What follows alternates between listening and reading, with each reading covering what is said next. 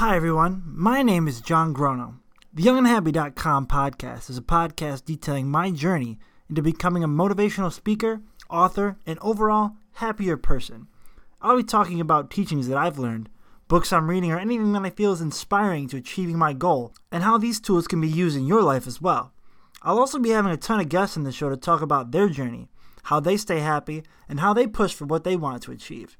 The hope is that the YoungandHappy.com can become a community where young people work together to create a happier, more inspired world. So sit back, relax, and enjoy. This is the YoungandHappy.com podcast.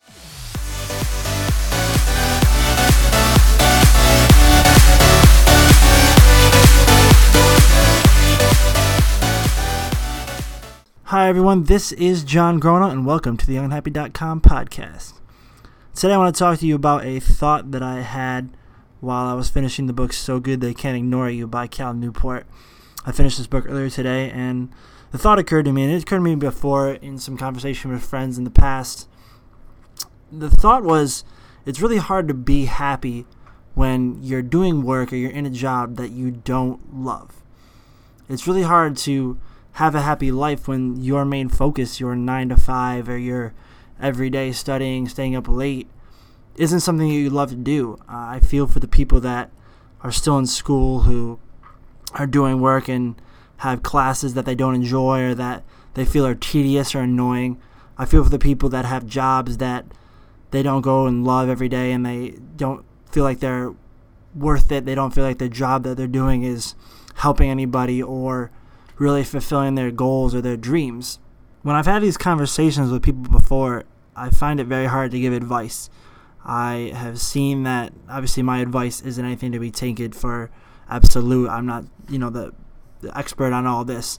But I find it hard to give them advice when the default advice that many of us hear is, you know, quit your job or change your major or change what you're doing with your life every day. That's how you make yourself happy. But that's not always the best option. You just can't quit your job. Obviously, you have financial obligations, you have things you need to pay for, or your college career. If you study for a major for three years and you're thinking about quitting on your third year, maybe it's economical to just get that degree so you have something to show for it and then, you know, study for an undergrad or change it up in the future. So it's very hard to tell someone to do that. So today I'm going to try to give some more practical advice for someone who hates their job or hates what they're doing every day. Take your spare time and take your free time and use that to get really good at something. That's what Cal's talking about in his book, So Good They Can't Ignore You. He's saying that if you're really good at something, it's clear and it's obvious that you'll want to do it more often. You know, if I shoot 24 under on a golf course, I'm obviously going to want to play golf every day if I'm beating the hell out of people in my weight class in boxing, I'm going to want to box every day because I'm so good at it. So, with your job or with your major or with your hobbies, get so good at something and that you'll learn to love to do it every day. It could be, you know, something monotonous. It could just be accounting work if you're an accountant like I am. If you go to work every day and you master the job of accounting, you master your people skills, and you become so loved by the company that they need to have you around, you're going to in turn love your job more. So if you are in a spot where you don't love what you're doing or you don't think that this is your passion or something that you're really passionate about, switch it up. Find some hobbies that you love to do. Keep trying different things and practicing them for a period of time until you get so good at something that you just learn to love doing it. This is really a no lose situation. If you're in a spot where you're unhappy about your job or your career path, then changing it up and trying different things is a no lose situation. I mean, you have one life. We might as well give everything in life a shot and see if we learn to love certain things. And if you do get really good at something, you're obviously going to start loving that thing.